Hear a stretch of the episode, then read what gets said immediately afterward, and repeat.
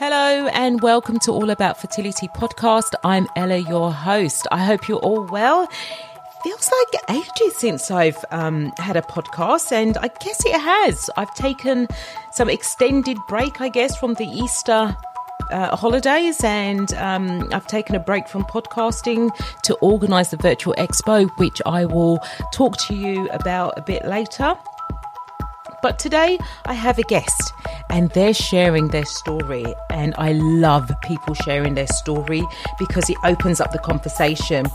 And for those listening, it means that you can relate to someone and you know, you're not alone. You're not going, you know, someone's going through this similar experience and it gives you confidence to know that you don't have to walk through this alone. You know, I myself have met such amazing women who are willing to support you and give you words of encouragement. And so, my guest, I have actually never met. And um, I met her via Instagram and we just clicked. She's from the States, and I'd like to welcome Jane. Thank you, Ella, for having me. Um, for all that are, all those that are listening, I also go by Akua um, as well, A K U A, um, and it's partly because I want people when they listen to me to be able to, um, especially people of African descent, to be able to feel like they can relate. Um, because I am also of African descent, um, to be exact, of Ghanaian parents. And so um, I choose to sometimes go by that as well. So you know, if you're listening to me and you're of African descent, that um, you know you're not in this alone, um, and you're not the only one. So yeah. Oh, that's amazing! Thanks so much for that.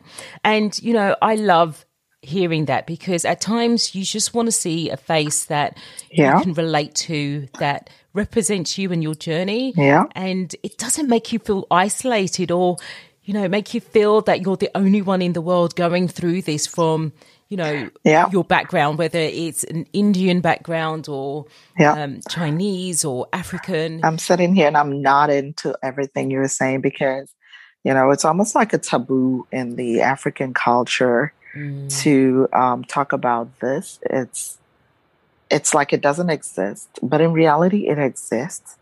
Um, and so, for people that I have found of African heritage that are going through it, there's a sense of relief when I talk to them to let them know they are not alone. Mm. And so, this is why, again, I choose to also go by my African name as well. Although, um, on my legal documents and everything since I was born. It's Jane.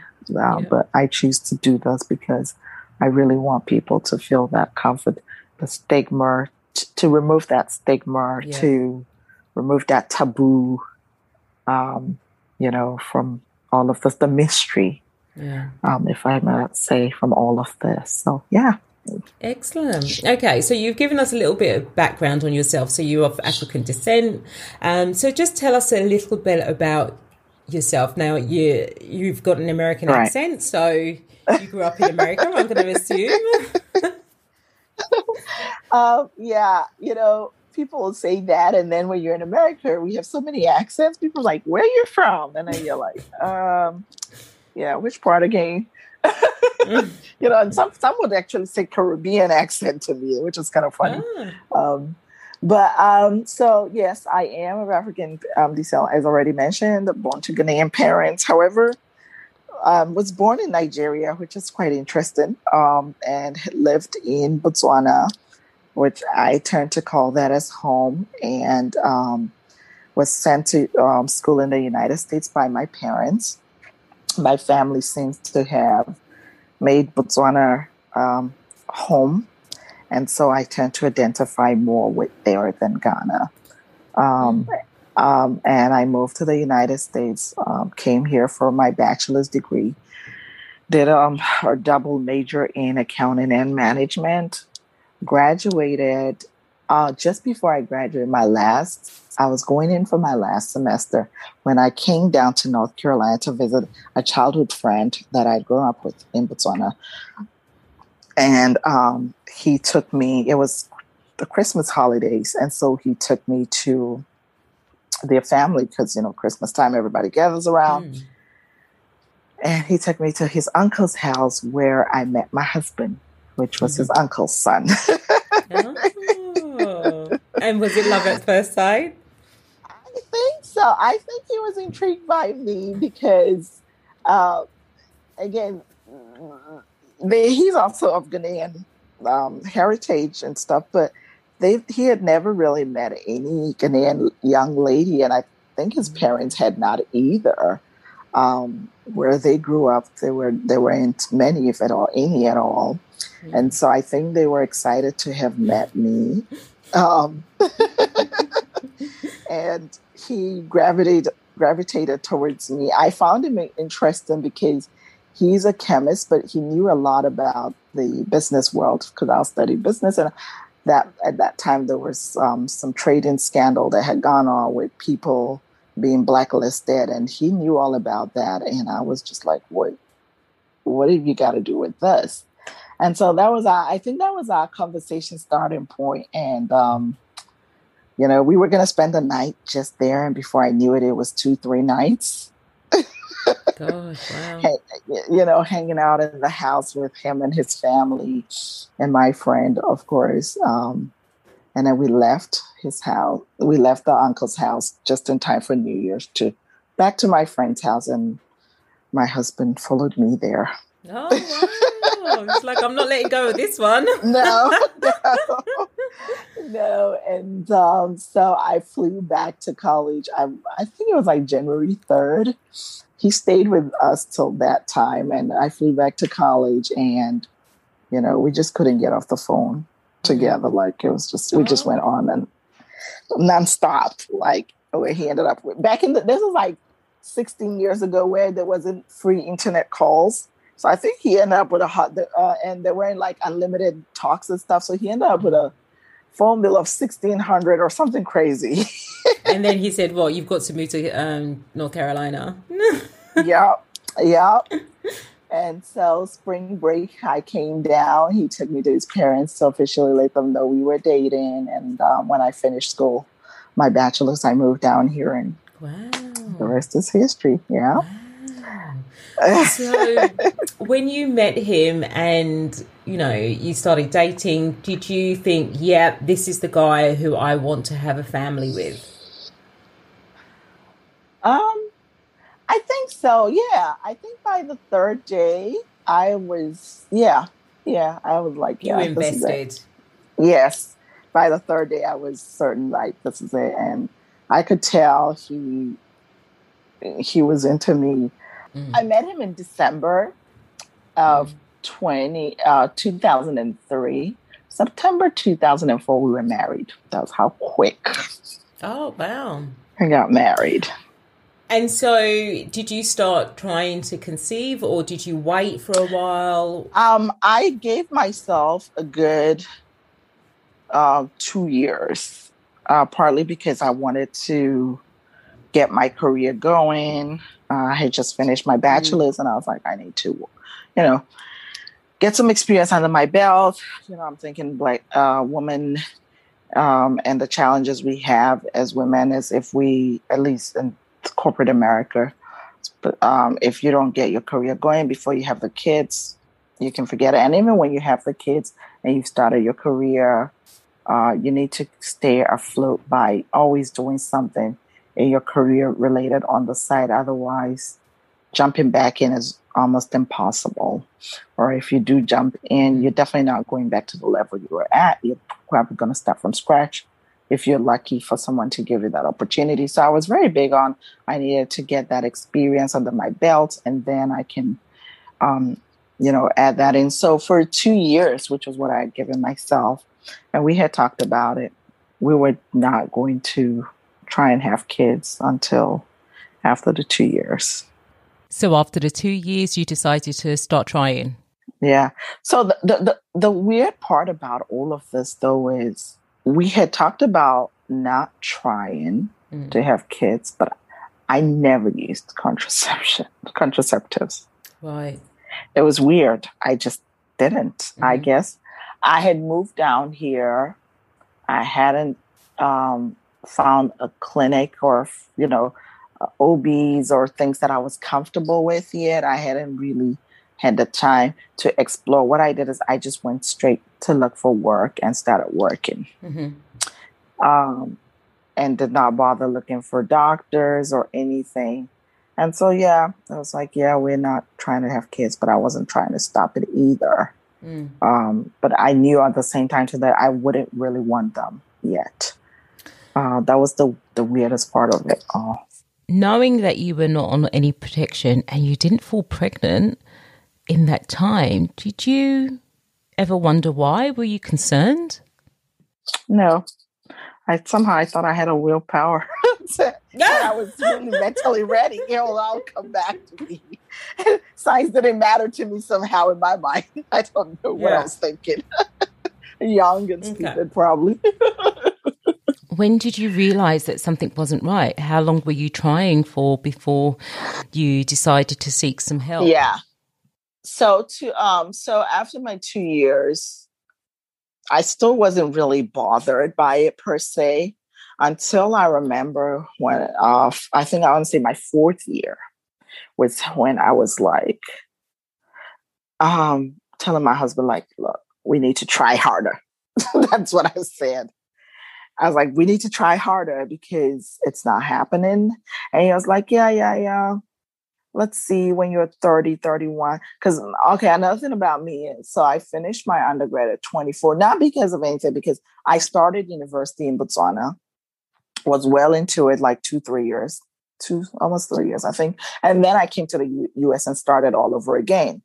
So when i finished my bachelor's on this side of the world i was 24 so i remember and then get, got married about 25 and then um, tried. And then I remember 29 was, you know, when I was like, hey, we need to try harder. So, you know, we're going, I'm going off by what my parents have told me, have taught me, right?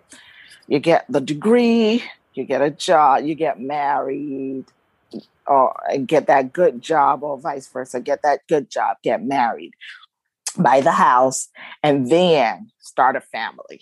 So at 29, I'm like, yep, it's time we need to buy the house. And then, so I need, when we buy the house, we need to have the kids, you know? So you you. Oh, it's an agenda. That's yes, your agenda. Yeah. yeah. So you're having that sequential order that you've been mm. raised up to believe and think it's the norm to go. Mm. And so that's what I was. I was like, okay, 29, we're buying a house. All right. Then the babies must come into place. And I remember even when we were looking at houses, he would be like, "Yeah, this is might be big enough for soccer." And no, this piece of plot is not big enough. You know, thirty, I'm like, we need to try more, much harder. But by this time, I also had doctors because, again, my first two years, I'd say I probably didn't really see doctors. But after that, I was now, after I got settled in with work and everything, my health mm-hmm. became very equally important to me. And I started um, seeing the OBs yearly. And every year they would say, You're doing great. You can have the babies. There's nothing wrong with you. So I felt like as long as I had a doctor's stamp that I could have the babies, I was good to go. Mm. Right.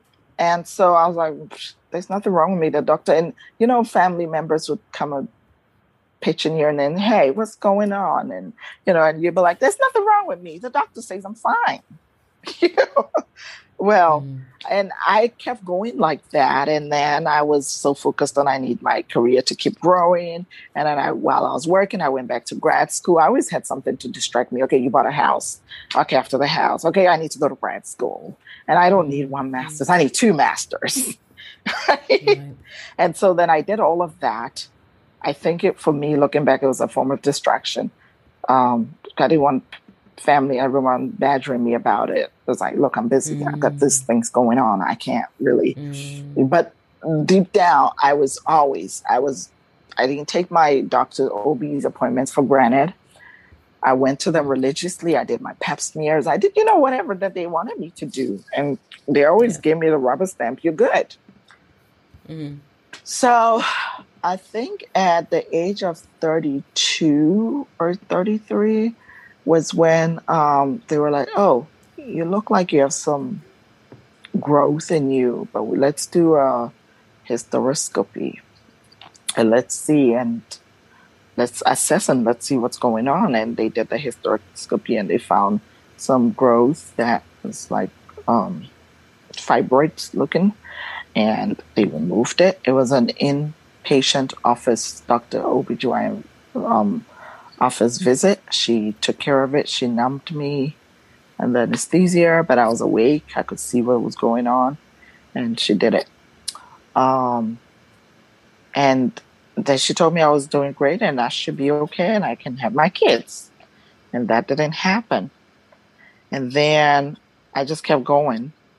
Um, my period started being funny, short, thick, heavy, staying in the bed, blah, blah, blah. I started attributing that to I'm getting older. Maybe that's why my periods are shorter. You know, my hormones are changing because I'm getting older. That's why everything's changing. Because again, I was seeing the doctors and they were like, mm-hmm. You're okay. There's nothing wrong with you. Then at 37, um, I remember going to the OB and she was like, There's nothing wrong. She and I that was like so weird. It was December, my annual appointment, and she pressed my belly she's like, Oh gosh, you're perfectly fine. You can have as many babies as you want. Well, I was sick of that response. By this time I was like, no, there's there's gotta be something more. So I booked an appointment again, and them I told them I'm like, no, it's time for me to have a baby. I must have a baby. Like I feel like it is time.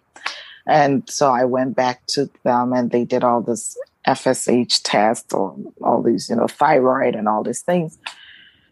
Check me out. They're like, everything is checking out good. We don't know why. You should be fine.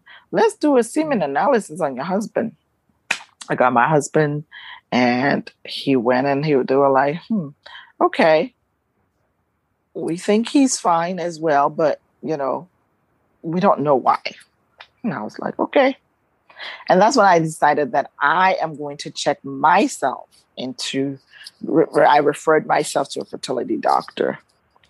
So this is December when I saw the um, OBGYN. March of the following year, I went to see the um, the um, fertility doctor. Not sure it was December 2016 is when I saw the OB. March 2017 is when I went to see the fertility doctor, and they were like, within an hour of consultation, he was like, uh, "You have a lot of fibroids in you." No. Yes. That just came up after they've been doing scans after scans on you, and no one picked that up. Yeah, well, the OB was never doing any scans. They were just oh. feeling the belly, doing pap smear, and sending you off. Right. And so then he, the, the endocrinologist, did an ultrasound and was like, "You, honey, you're loaded with fibers. There, there's no way you could conceive." And so then he right away put in a request to do an MRI I did it. Yeah. Within three days, I went to get the MRI done. Within 24 hours, he got the results. He called me and was like, You're infertile. The, the fibroids are densely packed, compact. There is no space oh. in this womb whatsoever for even a sperm to swim through or even a baby to be able to um, survive. And so he referred me to uh, a surgeon, a minimally invasive surgeon, and he had discussed with her that they needed me to preserve my womb because I am tr- we're trying to have a baby. And so I went to see her, like I think within two weeks or a week after he called me. Because he liaisoned with her directly, I was able to. Everything moved so fast, you know, because it was basically like they looked at my age. They looked at like you know um, quality of eggs and all of that mm. stuff, and they're like, "You're like a second time bomb. Like it's gonna start dropping really fast going forward. So we need mm. to try and get as many eggs as we can out of you now. And so everything moved really fast. He, within a week, have me go. I met up with the surgeon. She gave me the treatment options for someone who wants to be able to preserve their womb. We decided that abdominal myomectomy was probably my best option. Um, and she scheduled me for three weeks out because that was at the earliest availability. And um, I went and got the surgery done. And they removed fibroids about the size of, you know, when you put them all together, about the size of a full grown baby, about seven pounds. Um, I had sizes ranging from five centimeters to eight, which I hear are pretty big. Um, tennis ball sizes. Um, mm. They were sitting, some sitting on my bladder, and that made sense why I had um, the constant urination, you know. Yeah, it's funny how we ignore symptoms, right? You said that you were constantly going to the loo. Sex must have been painful. Yes, I didn't enjoy it, and and you must have had a heavy flow, and and let alone the color of your period. Not sure what it's like for you, but you know we tend to push through and think it's normal. You know, and I think it's because we don't talk about mm-hmm. it, so we don't know any different. Yeah, we we we self-diagnose ourselves and and that's a pr- big problem with black women. That's why um, and i actually posted that on instagram on one of my my um venting sessions. I was like you know if you black women if you have a headache speak out because we don't speak out on our issues. And so when we finally when one of us goes to speak out they look at you and especially in the united states you're like I'm in pain, they're looking at you like, yeah, right. Because you're not the only one that has fibroid. Why are you the only one in pain? They don't take you serious, right? Because not too many people have come up and said, I'm in pain. Mm. Um, mm. And so, as a result of us not complaining, there isn't enough data, if at all anything, on a lot of our issues, right? And when there isn't enough data, then there isn't a reason why they should channel resources, as much resources to it as they could and I personally, whether it's true or not, believe that that is why we're still dealing with not knowing what really causes fibroid to this day.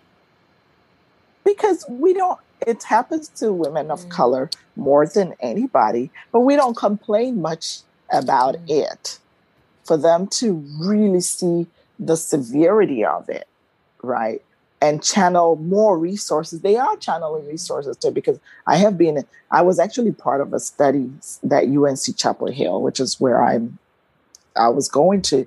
They were doing a, a national studies on women and fibroids and stuff. And I was put in that study because I guess because of my case, right? Uh, and that's great. And mm-hmm. so obviously they're channeling resources, but they could channel a whole lot more if we spoke up more, but we don't. And I just did what every, what most women would do, especially women of color, is self-diagnose. You know, I used to be like the colors black and gray were my colors because it was all my skirts for work. Mm. My clothes were black and gray and navy blue because if I stained myself, which I always did, you wouldn't be able to see it that easily. And every time I stained myself, I would have to come home and take a quick shower and go back to the office. And I still didn't think there was anything wrong with me. Mm. I was too busy wrapped up in work. Mm. I don't want to miss work because you don't want to seem like a sloppy mm. person. You're a person of color. You're probably the only one in your office. And so you just want to keep going. And so you ignore the signs and get consumed by I've got to get my work done, I've got to perform, I've got to put on a good show. And in so doing, you neglect your health. And that's what I realized when they told me that there's no way chance I could have ever been pregnant with this that I knew. And then it also mm-hmm. became apparent to me why I was constantly exhausted. It's because I'm leth- I was constantly lethargic feeling exhausted because I was anemic, severely anemic. Okay, so you got your diagnosis, you had your surgery. What was the next step? What was going through your mind? Were you thinking, okay, my uterus is clear, let's just have those babies? Yes, I was that was that was more exciting for me, looking forward to my fertility treatment starting, which they were telling me I had to wait for six months recovery, full recovery before they would start mm. fertility treatment. And you know, I was pressuring the doctor like, can we start early? And he was like, okay, well, let's see three months, you know. And so I was, mm. for me, during my recovery, I looked forward to fertility treatment starting. Um, that was all I could think about was a baby in my arms. And I mm. started shopping and buying. I bought the baby a crib. Um, I started buying, I started buying baby furniture because I was like, I'm going to be a mm. mom. Uh, that's all I could think yeah. about. I bought her a bassinet. I went ahead and got that.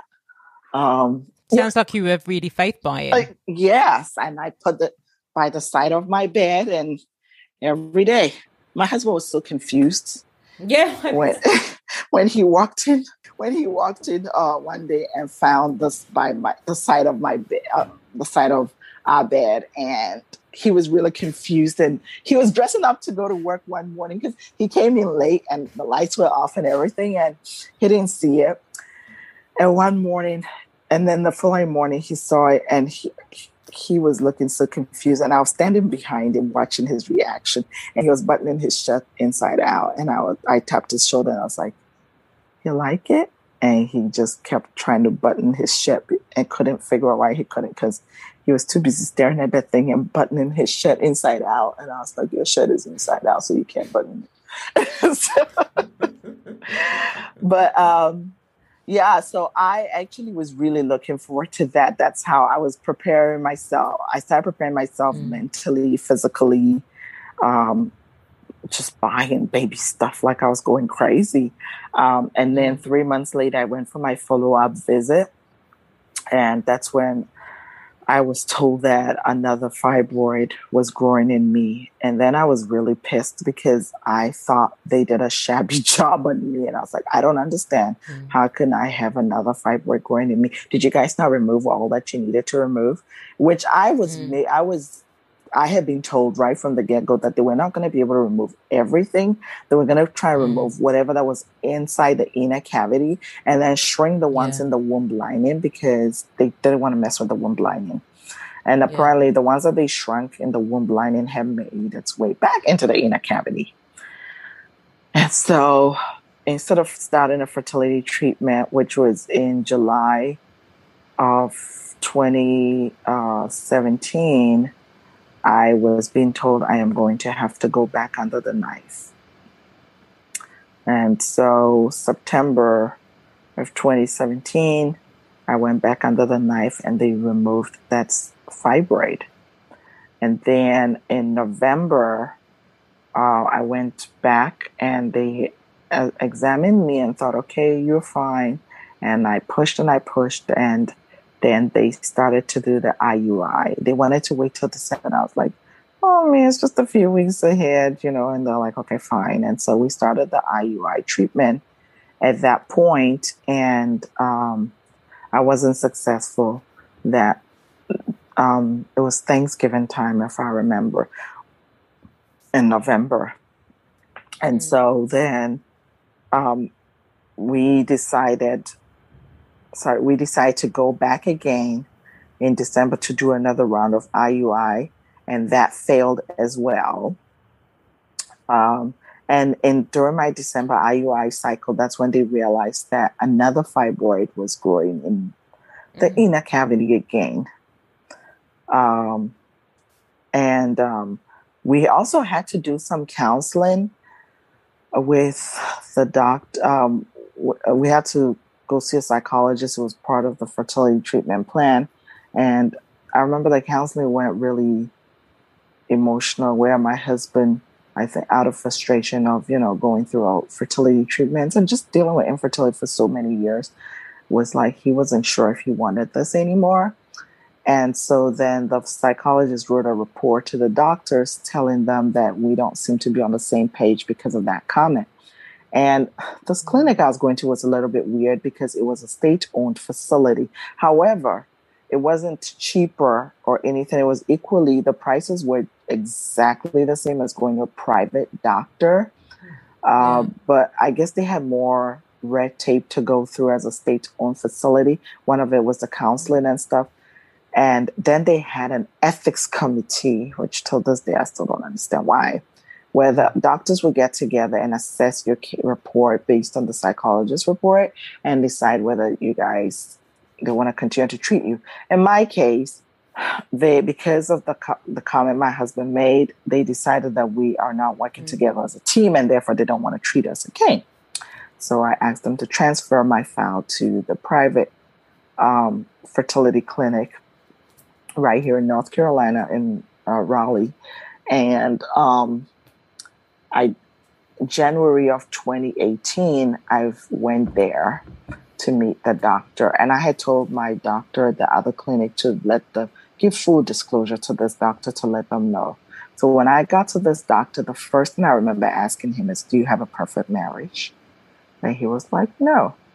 And I looked around the room and I'm like, does anyone here have a perfect marriage? And they all thought I was crazy. And I was like, nobody will. And I was like, neither do I. So I asked the doctor, I said, are you going to treat me? Because I don't want you to waste my time. And he was like, yeah, I've looked at your file. I've seen everything that went on. And I don't see why not.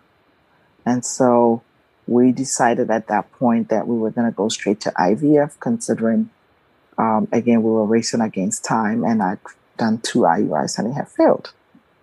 And so mm. we uh, we started the process of trying to do it in that January. However, he did a scan and realized I had a cyst on my ovaries, which I had never heard about. And it was pretty inflamed. And so we couldn't start the treatment at that point. Um, he asked me to wait till my next cycle, which was going to start in February. And then we were going to start. So February, I went back and um, everything looked good when they did the scan. And so we started the treatment. Went through retrieval in February. Um, and then we wanted to do, we did the PGS and PGD testing. So, you know, with that one, they have to take a sample and freeze the embryos and stuff. So this was like February ended to March, first week in March. The embryos went for um, the testing. Whilst that was going on, I was doing my medication to prepare, you know, the progesterone and oil and um, mm. um, the, um, what's it called? I did the Bayer aspirin and also I did the, um, that was another pill, you know, for hormones anyway. And I, so I, I continued with my medication and so, because I was on medication, I was being monitored. And in March, just when they thought they could do the embryo transfer, they realized another fib- the fibroid that they had seen in December in the other clinic, and also this doctor had now really grown and filled up the inner cavity and needed to be removed. So once again, I went under the knife um, and they removed that by this point, Ella, I had done enough surgeries, including, you know, retrieval in itself is a surgery. Last fibroid surgery was going to be my fifth one. So I kind of knew all the which anesthesia was good for me, which ones I reacted to, which ones made me sleep really well. I knew which mm-hmm. veins you could get good blood out of without any yeah. issues. Um, and I remember the anesthesiologist, I was asking him what drug was he going to put me under to sleep. And he thought I was crazy because I was like, look, I've had this, I've had, it. and I was like, you know, propofol is really good. Because they, because I had had propofol and it was the best one. I was like, I could understand why Michael Jackson got hooked on that one. It was really good. I felt really rested when I woke up from propofol my last surgery. And he thought I was crazy and um, he was struggling to find a vein to start, you know, putting the IV through. He was doing my knuckle. I was like, nobody ever does my knuckle. You're not going to get a vein there. To, I was like, you need to. Give me to do- thing. Let me do it myself. Yeah, you know, and he's not listening to me. I'm like, you need to go right here, right here to the left, the left part of my arm. right mm-hmm. there. And he wouldn't listen he because he's a doctor, he knows better, right? And I was like, okay. Right. Anyway, after poking me enough times, he finally looked at me. I'm like, and I gave him the sign here. And he poked, and there it was. And I was like, see, because you, you know, you've been through enough stabbings. Well, you know your body, right? Yeah, you've done enough stabbings to know which ones are, which sides are effective and which sides are not. You've um, done enough anesthesia to know which ones are good and not. Um, so anyway, I went under my last fibroid surgery, and we did not wait for recovery. Within two weeks, I had my embryo transfer done and went through the two weeks waiting period. I didn't go to work the entire time, rested at home to, you know, laid back life. And then started, um, and then got the confirmation, pregnancy confirmation, and that's when I went back to work. Um, yeah, it was really, it was so surreal. Yeah. It was, it was so surreal. I just remember falling to the floor and sobbing when I got the call to say you were pregnant. I was pregnant. How did you tell your husband? Was he with you? No, he was at work. I called him right away, and I was like, "I'm mm-hmm. pregnant. I'm pregnant. I can't believe." And he was he couldn't believe it either. It was like it was very to both of us. We were like, "Is this real? Is this a joke? Is this you know?" And um, so yeah, I went back to work, and then I think I want to say two weeks into it is when I started getting those realistic symptoms kicking in. Um, mm. And um, then I had to call um, my mother in law for help because I could barely get myself out of bed. I think just, wow. you know, I think my, my body had just taken a lot of beating. And mm. so I started getting a lot of the exhaustion very early in the pregnancy, really early. I could barely lift my head up.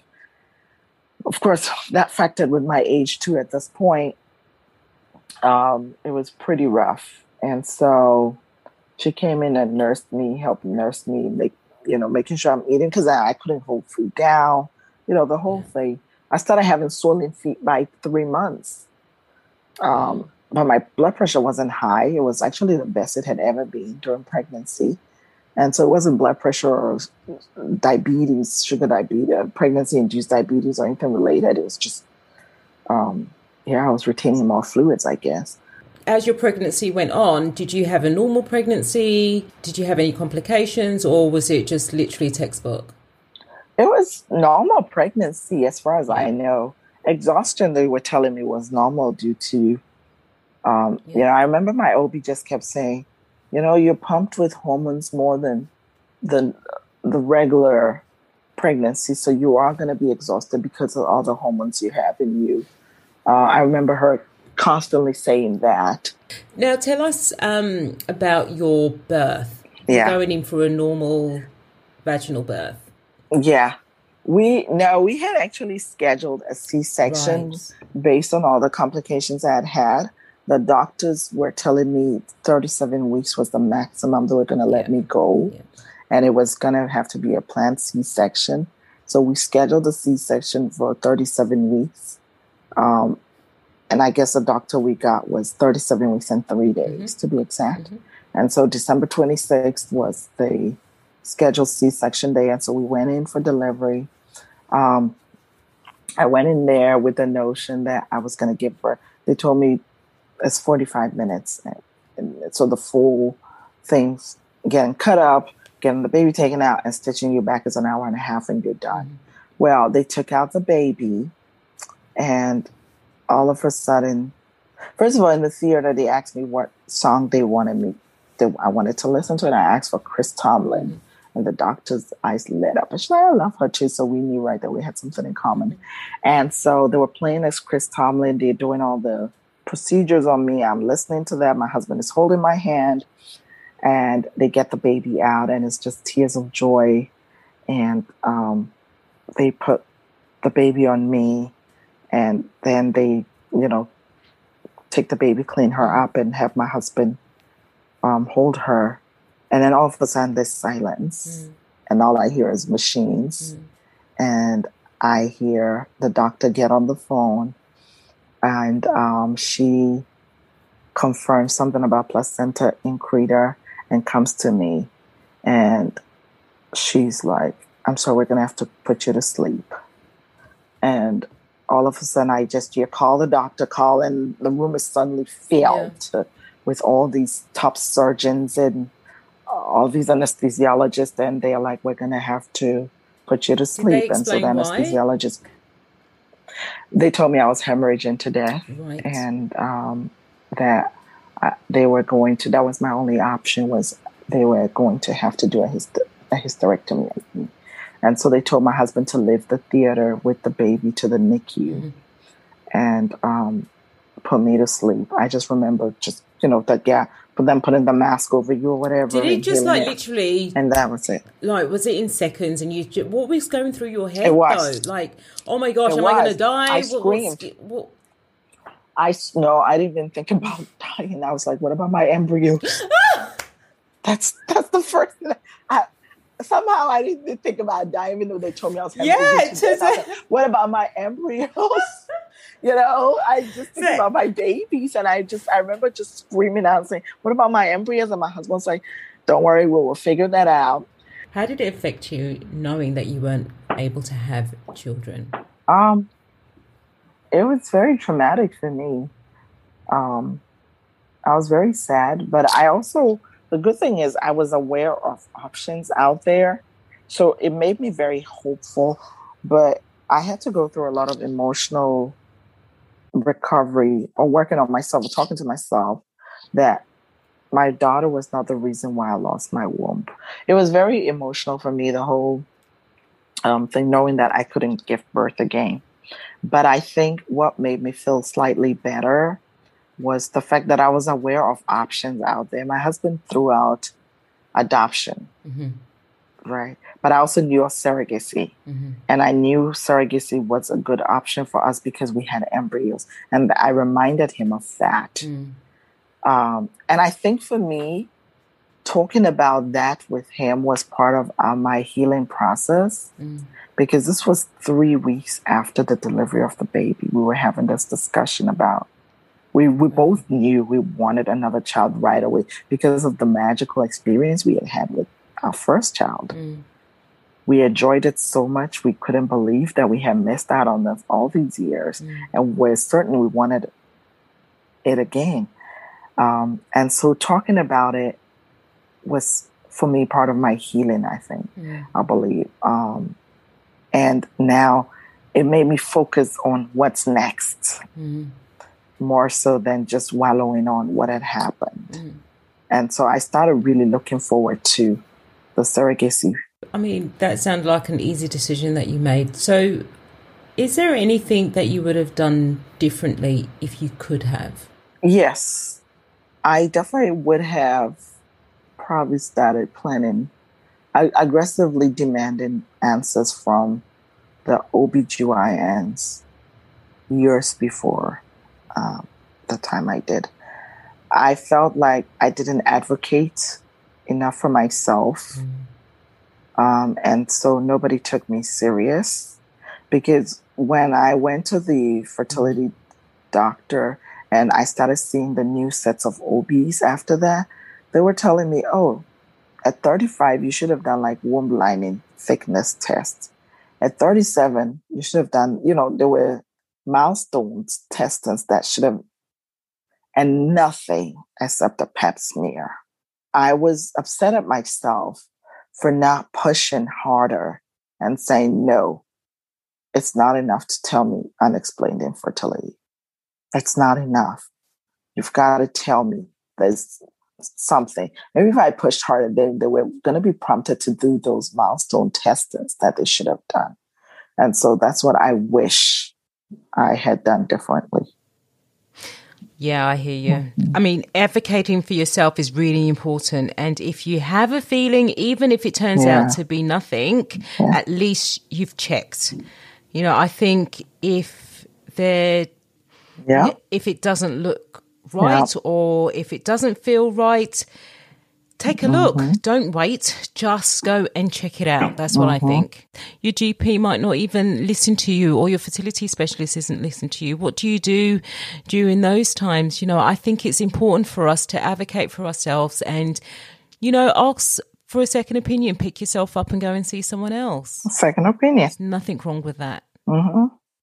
I definitely, and that's why I'm speaking out now, is so that people are aware that look, there's things that I don't know what they're supposed to because I didn't get them done, but I do know that there are things that should be done. And so if things are not going the way you expect, by all means, get a second opinion and keep forcing, demanding those answers until you get them. Don't sit down quietly about them. You know, you need to demand for those, um, demand the answers to your questions. Um, that's why I'm speaking now because it really shouldn't have taken over 10 years to get a diagnosis. It really shouldn't have. No, you're right. And I really hope that if someone is experiencing something that isn't quite right um, and they've got a feeling, please just go to your GP and check it out because it's always safety first. Akua, thank you so much for joining me today and staying up to talk to me and sharing your journey and stepping out. Um, I much appreciate it. And you've got two gorgeous kids, and I wish you all the luck. Thank you again for sharing with us. Well, thank you, Ella, for having me um, here. Um, I really appreciate you taking the time to interview me as well and to share my story with the world. I'm hoping that anyone that will hear this will take it serious to advocate for themselves um, educate yourself as much as possible, then take things for granted. Um, even if it's something as a headache, don't take it as a headache and just keep going. Let's look at it deeply because there might be some more issues going on there. And um, so I, mean, I encourage women to advocate for yourself because nobody will advocate for you like you would. And that's the truth. No one will love you the way you love yourself. No one cannot. People will do what you allow them to do to you. So true. Thank you so much for those great last words. Akua, thank you again and have a wonderful evening. You too. You have a great day. I know you guys, your day just started. We're going Absolutely. to bed. so, yeah. Hopefully next time we can talk more about the surrogacy part two, I guess, at some point. Yeah, absolutely. But that's a completely new yeah. episode. All right. Thank you, Ella. Take care. See you. You too. Bye. Bye.